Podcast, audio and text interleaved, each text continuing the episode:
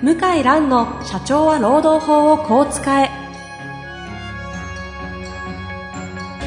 法律の下で展開されるビジネスの世界。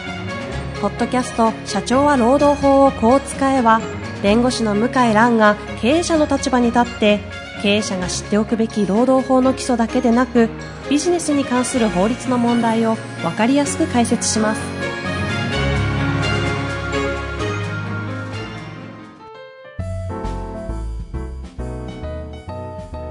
んにちは、遠藤和樹です。向井蘭の社長は労働法をこう使え。向井さん本日もよろしくお願いいたします。よろしくお願いします。さあ、前回はなかなかいろんな方向に話がね、はい。広がりまして、はい盛り上がりました。はい。今回はですね、また、相当、ちょっと私からすると難しい質問が来ておりますので、はい。ご紹介したいと思います。はい。えー33歳の技術職の方ですね。不採算部門の人員切り離しについて質問があります。例えば、すでに会社のフォーカスから外れた研究部門の労働者、非効率な総務部の労働者が極端に言えば全く不要だとします。早期退職制度を設けても全員応募するとは思えません。この場合、以下のような会社分割は有効でしょうか？二つあります。一つ、えその部門を会社分割、かっこ子会社化する。多少は資産を持たせるが最低限に抑える。2、設立当初2、3年は親会社から依頼、かっこ子会社にとっての売り上げを約束するが、その後は保証しない。その間に子会社には他社のアウトソース需要を取り込み、独り立ちさせる。独り立ちできなければ子会社は解散させる。労働者側のメリットとしては、転勤不要、これまで会社の、かいこれまでの会社資産はレンタル含めてそのまま利用でき、ビジネスが継続できる点があります。会社側のメリットとしては、子会社が利用するため、建物土地の賃料が期待でき、早期退職を払う必要がありません。お聞きしたい観点としては、会社分割できる条件、本体に残る従業員のケア、親会社、親子会社における労働組合の反発です。また、一部切り離し部門のハイパフォーマーな労働者を本体に残すためには、どのような手段がありますか？例えば、親会社の社内公募を労働組合に提案することは、一般に有効と言えますか？といううん。質問です。うん。なかなか、はい。会社分割、大企業の方なんでしょうかね。だと思いますね。会社分割ご存知ない方がいらっしゃると思うので、はいちょっとご説明すると、2000年に商法が改正されまして、一つの会社を二つ以上にこう分割する、そういう制度ができて、で、その際に、今まであの別の会社に従業員を移籍させるには、個人の同意が必要だったんですよね。うん一人一人。はい。それが、あの、スピーディーな、こう、組織再編に向かないということで、雇用と労働条件を維持することを条件に、うんうん。その分割対象になってる事業に関わってる人として関わってる人が、そのまま新しい会社に移ると。こういう、まあ、すごく劇的な、劇的というか、今までのその労働法制になかったような、2000年2000年にできたんですよに。なるねほ。ど。その時の社会情勢としてはどういうこう流れの中でそれえがーっと、バブル崩壊して、えーまだ金融機関の再編が進んでたぐらいで、おそらく、みずほ銀行ができたぐらいですよね。ほうほ2000年前後は。ううんうん1998年か99年ぐらいにみずみずほ銀行ができたぐらいで、で、要するにこう、どんどんこれから経済は縮小するから、はい。企業のその合唱連行と言います。うんうんなんだ、ちょっと日本語忘れちゃったけど、要するにこう、うまく機動的にはい。組織再編をして、競争力維持すると、うん。活性化すると、うん。そういう目的で作った制度なんですよね。なるほど。で、画期的なのは、あの、個人の同意なくですね、働いてる人を移籍させられると。うんうん。これがもう当時は画期的で、なるほど。ところが、まあ、あんまり今はそんなに使われてないんですよね。雇用と労働条件をちゃんと保障するのであれば、会社分割して、そっち側に個人の同意なくして移籍しちゃって OK と。OK ですね。もちろん、あの、いろんな要件があるんですけども、基本的には、えーその事業とそれに関わる資産ですね。はいそれも移した上で、労働者を移すとよくあの人事給与とかを計算しているような部門とかが、総務とか人事の一部を切り離して、企画じゃない方はいが、。作業されているような方を、はいまあインハウスみたいな形ではい子会社化して、はい。そちらの方に転籍させ、はい。させるというか転籍して別会社にして、はい。まあ時には他の外から案件も受けるみたいなはい。こともしたり、はい。みたいな、あの、あれですかね。まあ流行りましたよね。今もやってる。多いですよね大企業、大企。業は多いですけどね。はいあの、名刺見ると、あれどうしたんですか？と。うんうん。いや、実はその分社化しましてと。いう話は、私の新しい所属先はここになりますと。はいはい。でもやってることは同じですみたいな。はちなみにそこの、えっ、と、分割した先の会社は、まあ、資本がどうなってるかは別に、まあ多分大抵100%とかなんですかね。い。はい。もしくは、まあ、ある程度親会社が持つん、かなり持つんでしょうけど、はい。その後、その会社の、そこの方もおっしゃってたように、こう、採算が合わなくなった場合の切り離しとか出ちゃうときは、その変な話、会社潰れちゃったそう。理論上はありますよねあ。りえますよね。あります、あります。もちろんその会社から離れちゃってるから、独立採算ではい。決算もしなきゃいけないし、うんうん結構シビアに数字が出ちゃいますよね。出ますよね。ええそしたら、当時よりも給料が下がるとか、まあ、ボーナスが出ボないとかねと。かね。そう。それは、あって、十分ありますよねあ。なるほど。十分あります。うんまあ、経営者側としても、そのコスト意識を持ってもらって、はい。例えば間接部門だからといって、うんうん。えーね、コスト意識が甘いようでは困るとうんうん。言って、で、それで分割することも、まあ、あったと思いますよね。うん。なるほど。で、ただ、会社分割ってその、ローパフォーマンスの人とか、はい。ちょっともう時代にそぐわなくなった部門を、リストラするために使う制度じゃないから、うんうん。この方はどちらかとというとそういう目的で使いたいようなので、というふうにも確かに読み、読めますよね受けられますね。そういうのってね、雰囲気でわかるんですよね。ほなんとなく。バレる。人来ましたか？バレるバレる。うん。うんそれは労働者側から。労働者側からバレるので、だから、例えば将来の話をしても、はぐらかすとかね、うんうん。私のね、退職金とか賞与はどうなりますかってうん言って、まあ、あの、後ほど説明しますとか言って、あの、ギリギリまではっきり言わないとか、うん。うん大幅に今後は労働条件が変わるかもしれないとか、うん。うんうん。なんとなくまあわかるわけですよね、働いてる人は。はい。で、襟好みして会社分割はできないから、うんうん。優秀な人もそうじゃない人もやっぱり移籍させないといけないんですよ。はい。ええ。ですので、あの、もともとその、リストラするために使う制度じゃないから、まず相当社内政治で反発を受けて、で、社内政治で説得するだけの力がないとダメですね。うんうん法律上できるんだってって通用しないから。なるほど。どどっかで潰されたら終わりですから。だからこの方がどのぐらいそのバックに、あの、政治的なものも政治的なものが、政治的なものがあれば押し切れるかもしれないですよね。あ、なるほど。じゃあ、理論上、法的には、この方がおっしゃる通り、その、会社分割、子会社化みたいなことは、まあ当然、できると。できる。けどもって話をされてるわけです、ね。けど、も、で、要件もそんなに難しくないんですよ。うんうんうん。あの、この方もそれはご存知だと思いますけど、はい結構手続き的な要件が多くって、うんうん。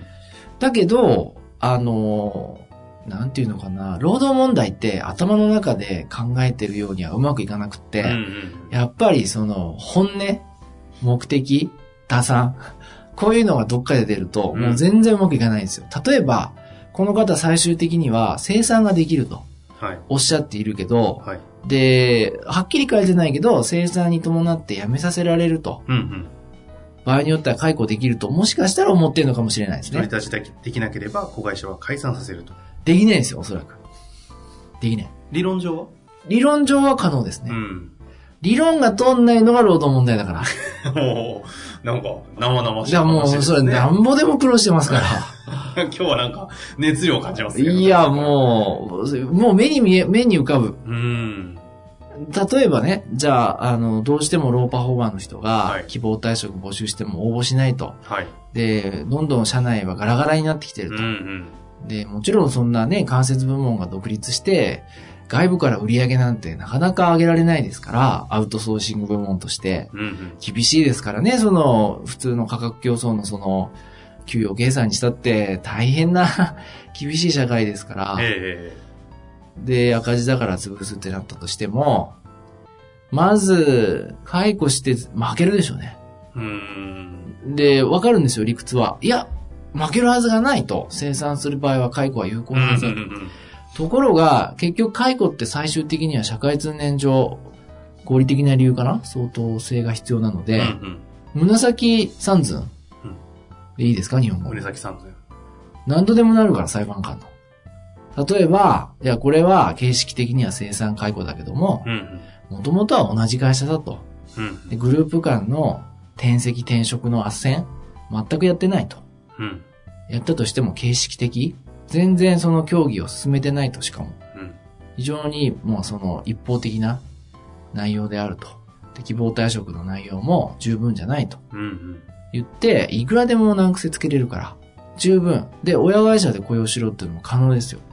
あ、一旦解散子会社の方がしたけども、うん我々会社が引き取ると。あの、理論上は分割してるけども。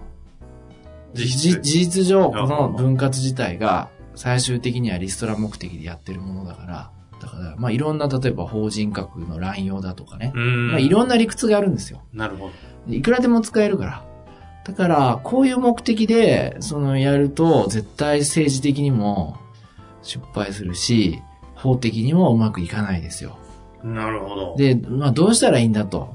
いそうですね。ことですけども、ぜひ聞きたいですねいや、やっぱりね、日本の会社がすごく甘いのは、うん。いや、この人コストが高い高いとか言っておきながら、はい。努力をしてないですよ。コスト下げる。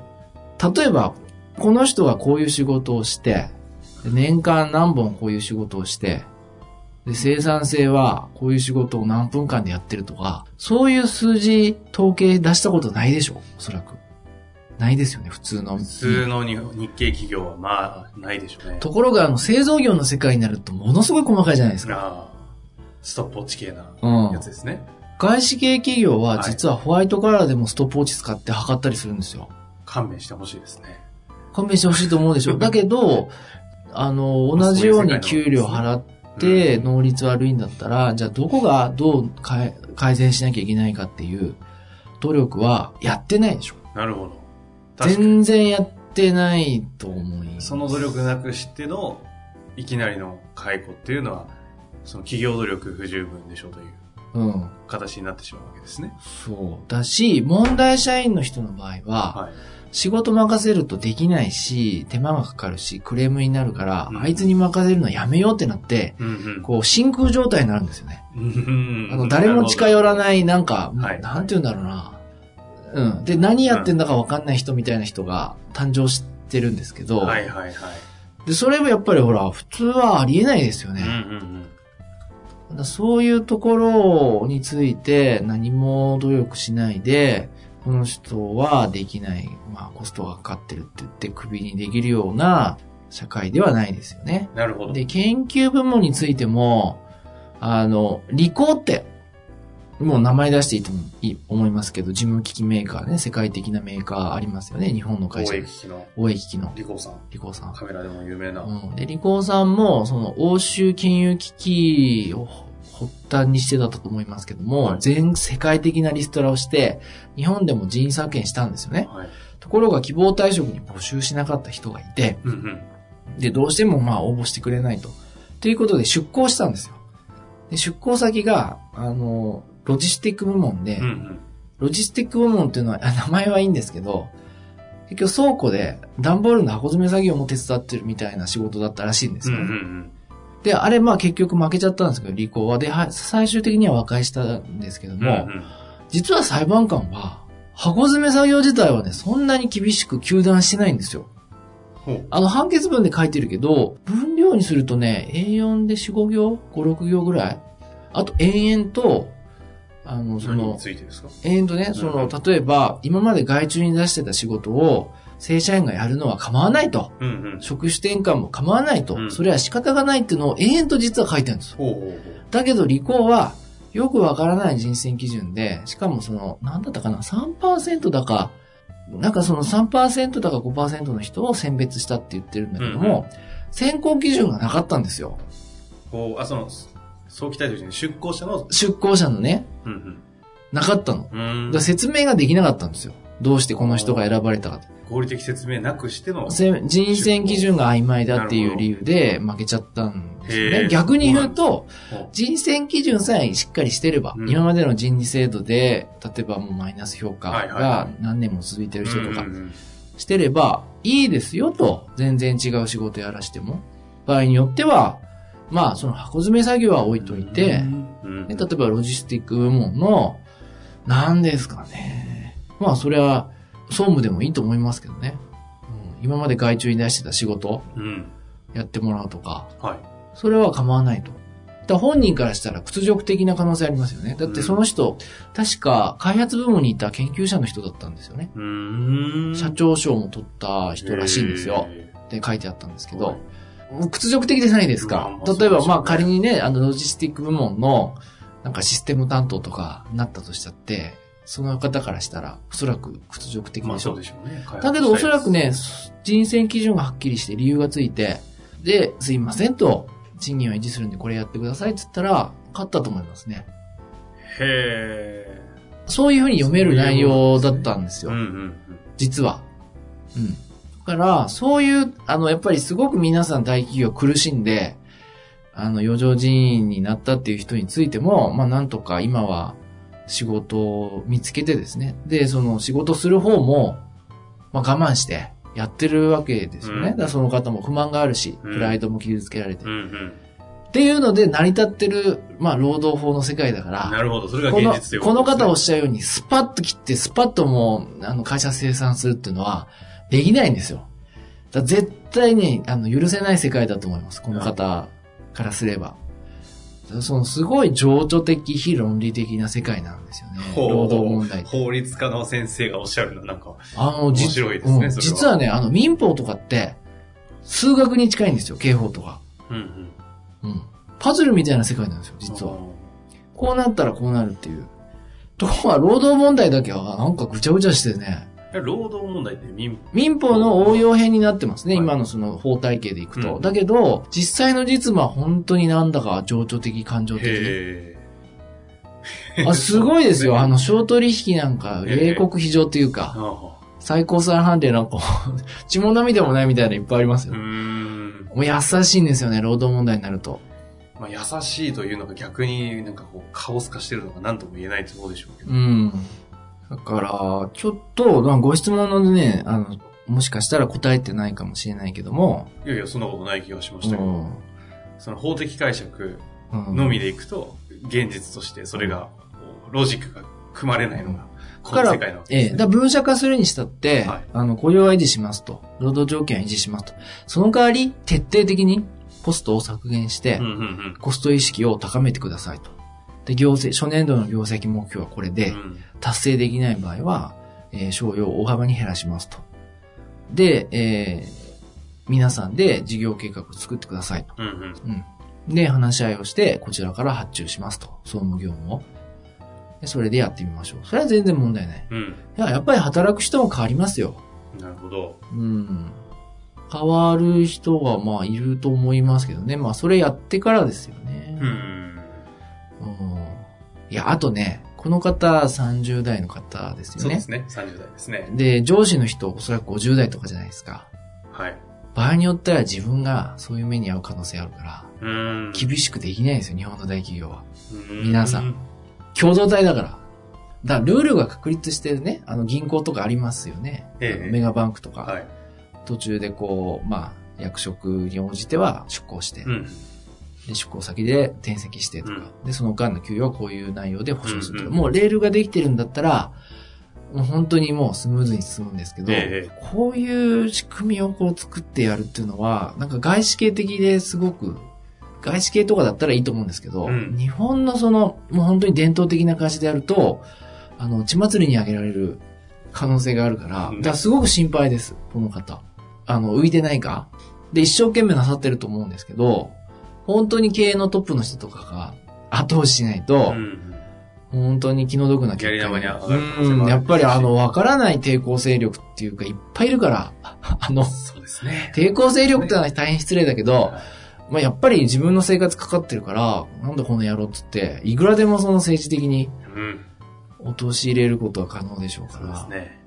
心配ですよね。だもうちょっとその、あの、その情緒的、人間的なところを少し加味しつつ、的というか、政治的な部分とか。うん、まあおそらくダメだかもしれないですけど、やっぱり分社化するのはいいとしても、まあ真正面からですね、コスト意識皆さん持ってやってくださいと。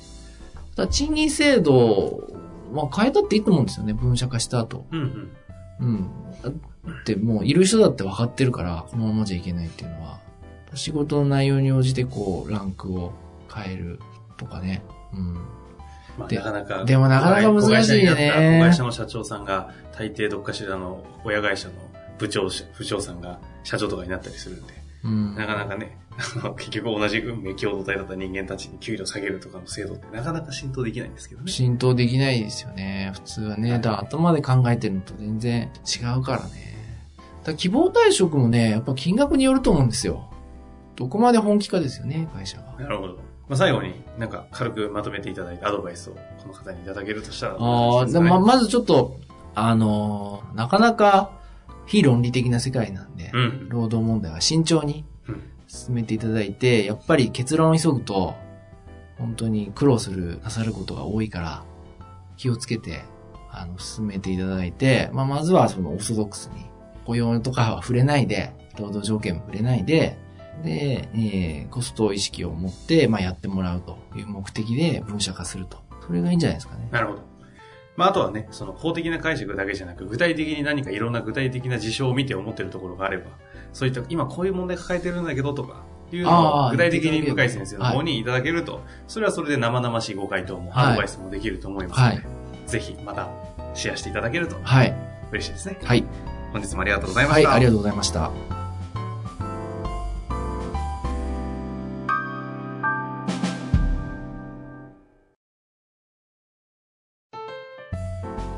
日の番組はいかがでしたか？